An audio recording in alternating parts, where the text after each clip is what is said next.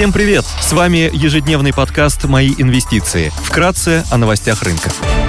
Глобальные рынки. Внешний фон позитивный, фьючерсы на эс энд пи пятьсот подрастают на полпроцента, Евростокс растет на ноль целых шесть десятых процента. Японский Nikkei плюс ноль целых четыре десятых процента, Шанхай Композит торгуется в небольшом плюсе, индекс технологических компаний Китая Hang Seng прибавляет ноль целых девять десятых процента. Баррель Brent стоит сто долларов, золото торгуется по тысяча семьсот двадцать четыре доллара за унцию, доходность по десятилетним гособлигациям США на уровне три целых одна десятая процента.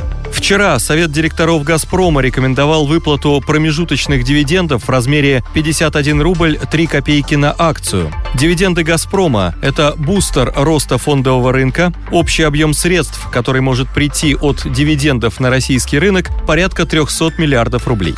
Сегодня в США выйдет отчет о занятости населения в несельскохозяйственном секторе от эй ди пи. В Штатах также опубликуют недельные изменения запасов сырой нефти по данным и ай эй. В еврозоне опубликуют данные по потребинфляции. В России выйдут данные по безработице за июль.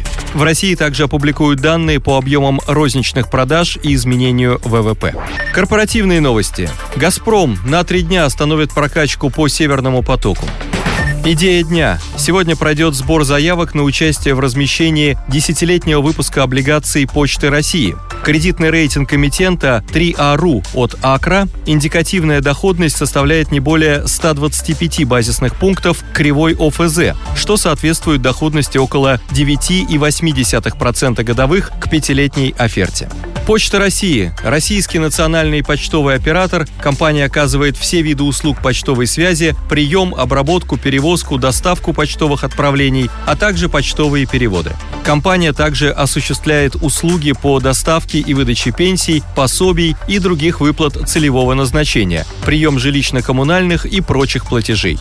Компания доминирует на рынке по ряду предоставляемых услуг. Доля на рынке доставки корреспонденции превышает девяносто процентов, на рынке экспресс-поставок и посылок свыше семьдесят процентов. У Почты России более сорок две тысячи почтовых отделений, общая протяженность логистических маршрутов у компании составляет два целых три десятых миллиона километров.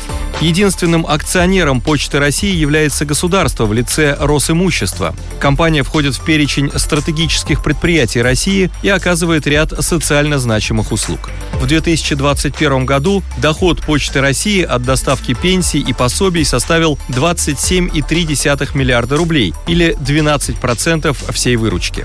В ряде отдаленных частей страны Почта России является единственным поставщиком социально значимых услуг населению.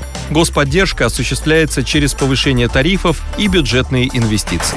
Долговая нагрузка по состоянию на конец две тысячи двадцать первого года повышенная. Показатель «Чистый долг на EBITDA» составлял три целых восемь десятых икс. Весь долг компании номинирован в российских рублях, а около девяносто восемь процентов долга привлечено по фиксированной ставке. Долг на девятнадцать целых шесть десятых процента характеризуется краткосрочной задолженностью. Компания обладает достаточным уровнем ликвидности.